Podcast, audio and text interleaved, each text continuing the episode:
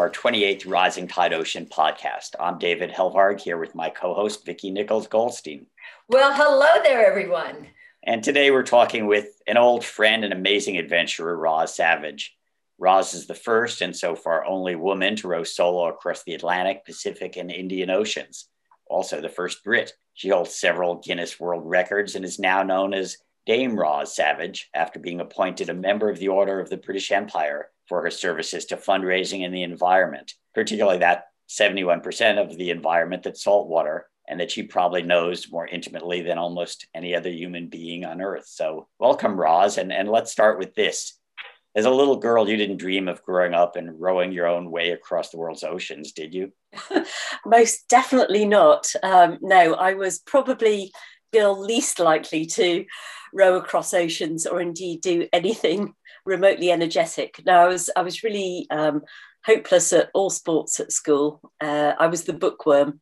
But maybe the formative influence from that time was my parents, both of whom were Methodist preachers. So maybe I grew up with this general idea that it's important to have a, a purpose in this life, um, some sense of calling or vocation, and to try and leave the world a slightly better place, hopefully, than we found it and yet initially you moved into like management consulting or um, i hear there's a story about an obituary you wrote for yourself.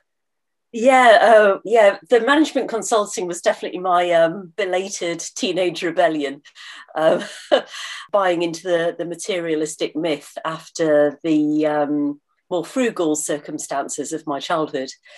Yeah i totally bought into the thatcherite reaganite um, story that um, success and happiness is all about having the the yuppie job and the big house and um, all of the material things, and um, and yet I think on some level I knew right from the start that that was not what was really going to bring me joy and fulfillment. And what really brought that home to me, well, first of all, was the fact that after 11 years working a corporate job, I was profoundly miserable. So clearly, money was not buying me happiness. Um, but then also, as you say, David, um, the obituary exercise. Um, I sort of borrowed from the seven habits of highly effective people, which I expect you're familiar with. And habit number two is begin with the end in mind.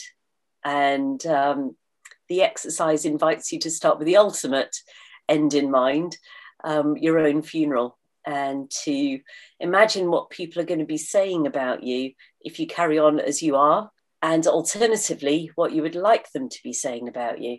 And when I sat down and did that exercise over 20 years ago now, I realized that I was not on track for a life that I could be proud of. So, yeah, some things had to change. So, normally somebody in that situation might decide to, you know, run a marathon or start up a new business. This seems a very dramatic change to decide to row hundreds of miles alone in the ocean. How did you get from this point where you're kind of writing the end to completely transforming your life? Mm well, well, thousands of miles. well, I did actually run a couple of marathons um, because people had said you find out things about yourself in the last six miles of a marathon. Um, I did find out things about myself, um, specifically that I really hate running. Um, I did also try starting a couple of new businesses, which were very informative experiences.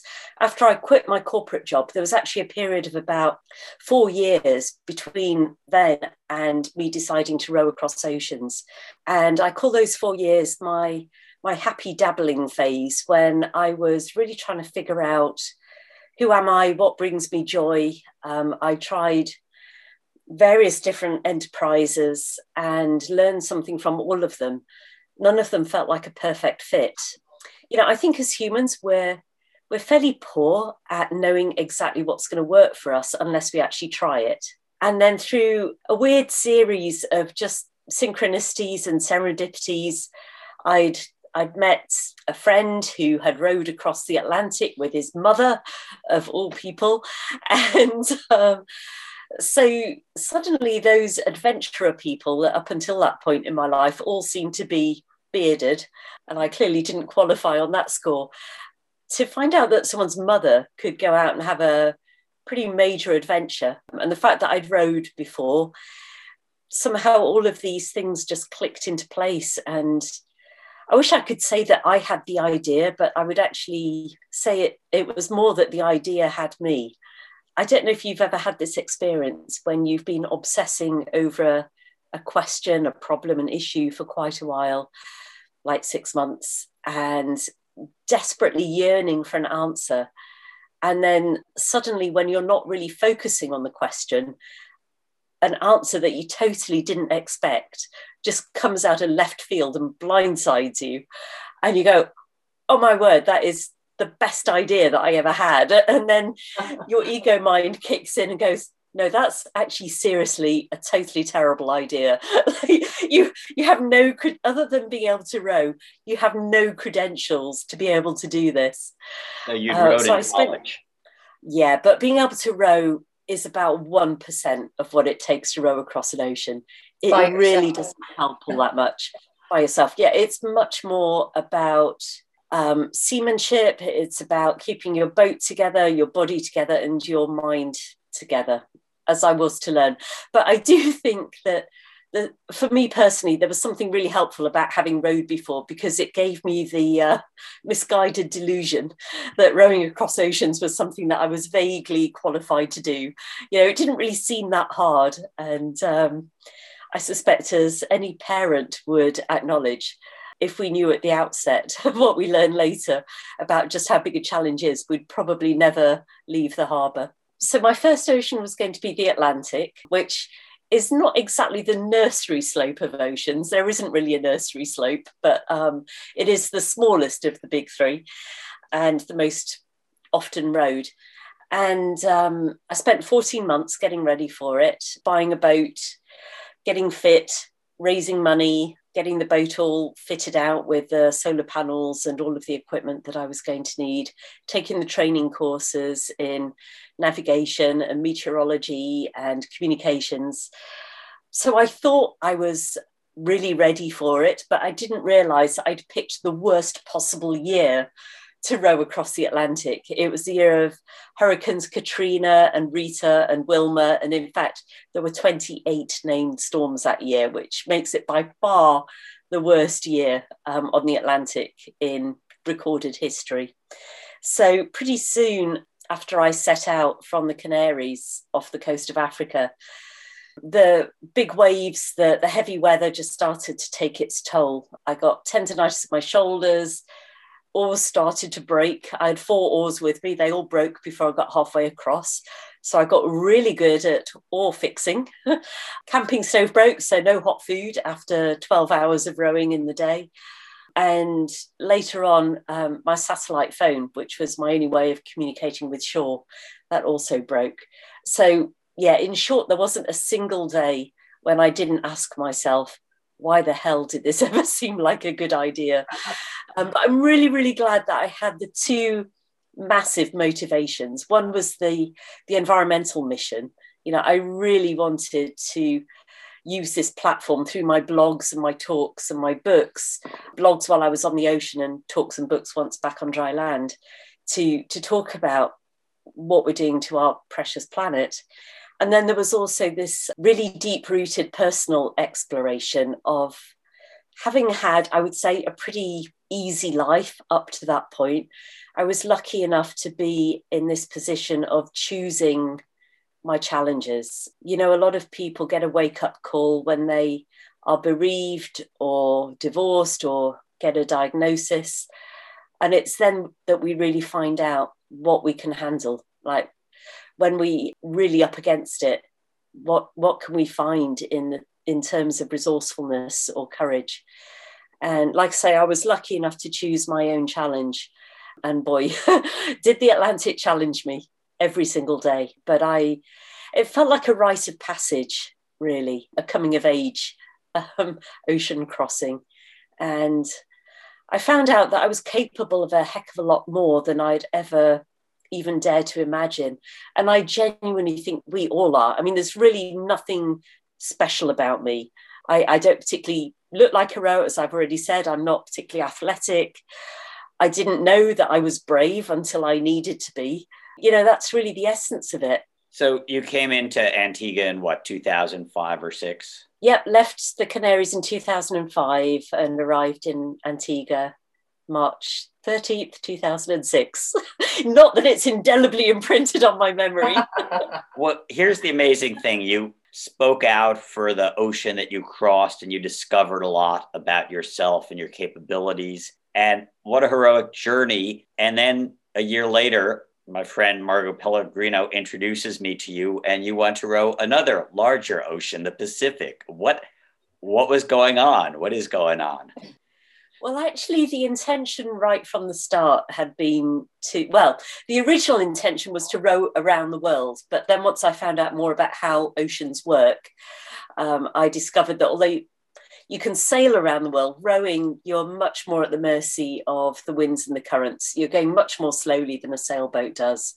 Um, so I found out that realistically, I could only row across um, the world's big three oceans. So even though the Atlantic had been really, really hard, every time that I um, had a little insight into how I could do this better the next time around, it actually really helped me that I was already expecting to do a couple more oceans. Um, so I really felt that I was learning a lot on the Atlantic about how not to row across an ocean and that I would do it better the next time. And also because on the Atlantic, for most of the time, I felt like I was hanging onto my sanity by my fingertips. I felt I hadn't really fully stepped into that environmental advocacy role that had been the, you know, the initial motivation. So yeah, to me it was it was obvious that I was going to carry on and do the Pacific. But as you know, David, that didn't go quite according to plan either. August 21st, 2007, uh, you described to me you said it felt like a car on the train track suddenly being slammed in the side by a, a full-on locomotive. What what happened on that day? You were 40, 140 miles off California. What was the scene? Please, please tell us. Yeah, I, I'd set out from Crescent City, um, way up near the border with Oregon, and realistically, weather forecasts are only accurate to about a week out. So my weatherman could send me out into favourable conditions, but neither of us could tell what was going to happen a bit further out. So um, I got to 10 days out from the coast and ran into big waves, heavy weather, and my boat was really capsizing more than it should have been. So these ocean rowboats, they're designed to self-right if they capsize. Still not a load of laughs while it's happening, but it seemed strange that it was um, that much more unstable than it had been on the Atlantic. Um, and as I've already said, the weather on the Atlantic was pretty atrocious. So, long story short, I'd mentioned on my blog that I was having a few issues out there. I'd lost my sea anchor. The boat and I were getting a little bit dinged up, and um, somebody decided that I ought to be rescued by the US Coast Guard, which would not have been my choice, but there we go. Um, should we say it was an excess of gallantry? So um, the first I knew of this was when a, a Coast Guard fixed wing plane showed up overhead and there then ensued a very long conversation about whether or not I should be rescued, with the Coast Guard very much being of the view that I should be, and me very much being of the view that I shouldn't be. um, but ultimately, it, it, came to the crunch um, about an hour before sunset when I was already right on the edge of the potential rescue by a helicopter, which has a limited range from the from the coast. And there's a, a, saying in the adventure world that it's better to be a live donkey than a dead lion. And given that I'd lost some important equipment, I decided to accept the rescue. But yeah, that was that was a bad, bad, bad day at the office. Um, because unfortunately, bad news gets a lot more coverage than good news. So um, my my rescue got many more press column inches than any of my successors ever did. But hey, all the more publicity for the environmental mission. I'm sorry, you you had me at my boat was capsizing more than it should have. Uh, most of us think once is more than it should. Did you feel like your life was in danger with your loss of equipment, with the capsizing? I mean, did you ever feel truly afraid and somewhat relieved that you had a had an out? Actually, the scariest bit was the rescue itself, because um, after the Atlantic crossing, you know, I really trusted my boat. It took a while for me to develop that trust because you know, when you're in that little cabin and the waves are crashing around, it's really noisy in there. And the first couple of weeks on the Atlantic, I couldn't believe that the boat wasn't going to just disintegrate under the, the pressure of the water. But by the time I got to the Pacific, the boat had already taken good care of me. But then when you get rescued or airlifted, you have to jump out of your boat and into these 25 foot waves to get over to the rescue swimmer, the guy who's hanging on the end of the line from the helicopter. And suddenly your boat looks like a real haven of safety compared with jumping out of it. I also really want to say that um, I have the utmost respect for the US Coast Guard, and I don't mean to sound ungrateful to them for, you know, I realize they were also putting their lives in danger. And in fact, we did almost run out of fuel on the way back to shore because they were right on the edge. And then the place we were going to land got socked in with fog, as the California coast tends to. So it was. it was nearly an even worse day at the office for everybody. So I am grateful to them, and I'm actually still in touch with the uh, the pilot of the helicopter. It's it's strange the way that you make friends on oceans. And were they able to rescue your boat? Great question, Vicki. No, unfortunately, that's that's not part of the Coast Guard deal. Um, so um, I arrived back on land with no ID, no money, only the clothes that I stand up in.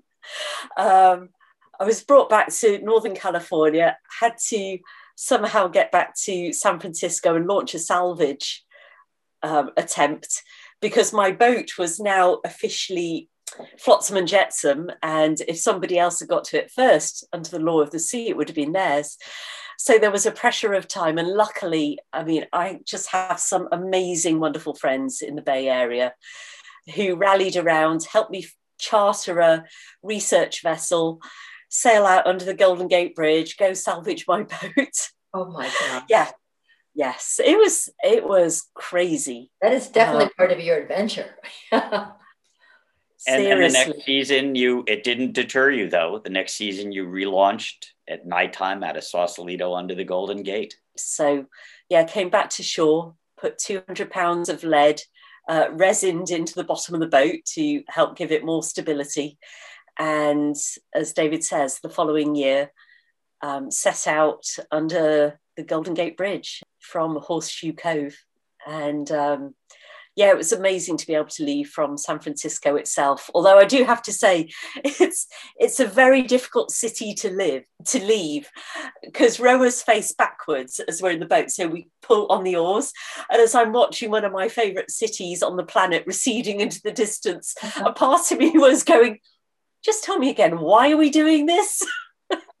we uh, spoke with um, uh, Anna Cummins previously in one of our podcasts and she was talking about how you and her husband, Marcus, who was also sailing on his junk raft, met up in the middle of the ocean and you each had something to share. And it seemed pretty remarkable, like these two little dots connecting and really making each other others' trips successful. Can you tell us about that? yeah, so this was um, on my, my second attempt at the leg from California to Hawaii. And um, both of my water makers had failed, both the electrical one and the manual one. So I was going to either have to ration my water severely um, or just be very thirsty for a while. And yes, exactly. The junk raft that was also out there to raise awareness around the, the North Pacific garbage patch somebody pointed out, somebody who was following both of our adventures, observed that we were sort of converging. Although, when I say converging, the Pacific is really, really big. And we were both in very slow and not particularly maneuverable boats. So it actually took an enormous amount of effort and coordination for these, these two dots to find themselves within sight of each other. And I actually had to turn around and row back towards them because otherwise, like as a sailboat, they kept moving during the night. As a rowboat, when I stopped rowing, I'm really just going at current speed. So we didn't want to be literally ships passing in the night, and there was a real danger of that. And yes, I was very keen to get a resupply of water, and they were also quite keen to get a resupply of food because they were running low and were down to very, very limited rations. So yeah, we met up a couple of uh, 100 miles east of Hawaii for one of the world's more unusual dinner parties. we managed to uh, um, find ourselves on the same spot of ocean, connect the boats together, and Joel, uh, Marcus's crewmate, caught us uh, a lovely fish very sustainably with a harpoon um, from under their boat, and we had a fish supper together. I think I had about five helpings because I'd not been doing my own fishing, but they had it down to a fine art. And yeah, it was sort of a, a real bonding experience. So um, I'd decided in advance that I was going to do the Pacific in three stages because it's really, really big. Um, and also because yeah, it'd be a shame to row straight past Hawaii without dropping in for a few cocktails and to catch up with old friends, David. So, yes, after Hawaii, so we're now in 2009, I rowed from Hawaii to the Republic of Kiribati, which, um, with full disclosure, I have to confess I had not heard of. Um, rowing across oceans has done wonders for my knowledge of um, ocean, ocean geography. Uh, so, the Republic of Kiribati is one of these small island nations that has um, very little land that's more than a couple of feet above sea level. So they're really in the front line of climate change. And it was it was quite poignant actually because yes, I arrived there after a three month voyage from Hawaii and met with the the, the president and um, quite a few of his staff there, and then saw them again that winter in Copenhagen at the COP15 climate change conference and um, it was just after really the whole conference had fallen apart. You know, there had been such hope that the COP15 was going to lead to a fair and binding deal on climate change.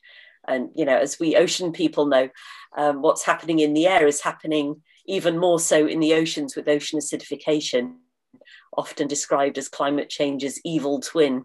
So, yes, some crashing disappointments in the uh, the, the process, I would say, that uh, that winter in Copenhagen. And this feeling amongst amongst the um, I-Kiribati delegation that almost their death warrant as a nation had been signed. So that was a, you know, that really brought it home to me what the human face of climate change looks like. And then from Kiribati, I carried on the following year, 2010, to Papua New Guinea, uh, which was also a fascinating experience, a country so rich in natural resources, but being exploited by big corporations, backhanders to the government, corruption, no benefit to the, the local people whose like ancestral heritage is really being being stolen from them. And so you're becoming, you know, an informed, a highly informed rower to the challenges that we uh, we face as a species. Indeed, and then even the Indian Ocean, my third and final ocean, which was my my longest single non-stop voyage, five months alone at sea from Australia to Mauritius. Um, I had to on the coast of Africa. Exactly. I'd originally wanted to come into India, but this was 2011, which was just when the whole piracy in the Arabian Gulf was really hitting its peak. So then I started learning more about why are there Somalian pirates? You know, what's what's going on there? So, like I say, it's really been a, a crash course in global affairs and um, opened my eyes to what's going on in the world and how can we expect people to like in these developing countries where on Maslow's hierarchy, you know, they're just trying to meet basic needs. It's it's really hard to get them to care about the environment when their their need for, for food and shelter and water is is so much more pressing. So again, it comes back to economics. Until we have an equitable economic model that supports regeneration and will pay people to work in regeneration, I, I just think that's a really crucial part of the puzzle. As someone who has spent thousands of days at sea um, to raise awareness about the ocean, I wanted to ask you are you seeing people's attitudes changing about the environment, about the planet, about the ocean? I, I am. It's difficult to know from my own self selecting sample of friends whether that is a general thing. But actually, I do think by any objective measure, I think we've come a very long way since I had my environmental awakening in 2003. I think there is so much more information out there the books, the films that. Uh, I also think it's being made easier for people to do the right thing. So I do feel the shift happening. And also, I still feel like we need a quantum leap. Even during lockdown, CO2 levels in the atmosphere are still rising because of the, the time lag inherent in the system. And I, I do think that that shift is going to look like the recognition that everything is connected that everything we as an individual do day to day makes a difference. And it's up to us to choose whether we're making a difference for the better or for the worse. I think we're recognizing more and more that the damage that we do to the natural world is actually damaging us. Like the planet will do fine without the humans. The humans without a healthy planet, not so much. So I, I do think that that recognition is happening. And I love it how many books are coming out now about the intelligence of the natural world, whether that is individual species of animals, of even plants. More and more intelligence is being discovered everywhere. And so I think the respect for our natural world is, is just increasing dramatically at the moment. And yes, please, more of that.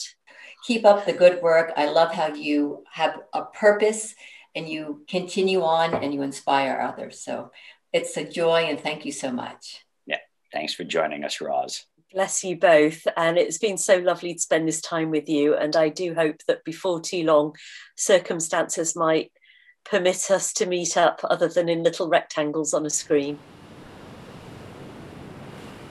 Rising Tide is a production of Blue Frontier with host David Helvarg and support from Natasha Benjamin, Ellie Curlow, and myself, Vicki Nichols Goldstein. Rising Tide's editing services and additional technical support are provided by Studio Cape May of San Diego, California. The theme song is written and performed by Ethan Kenbark. You can find Rising Tide, the Ocean Podcast, at www.bluefront.org or download it anytime from Apple, Google, or Spotify. Off in the salty ocean, off where the waves roll free. The sparkling water rises, then crashes to the sea. Out amongst the breakers, you'll have no need to fear. It's true, it's the blue frontier.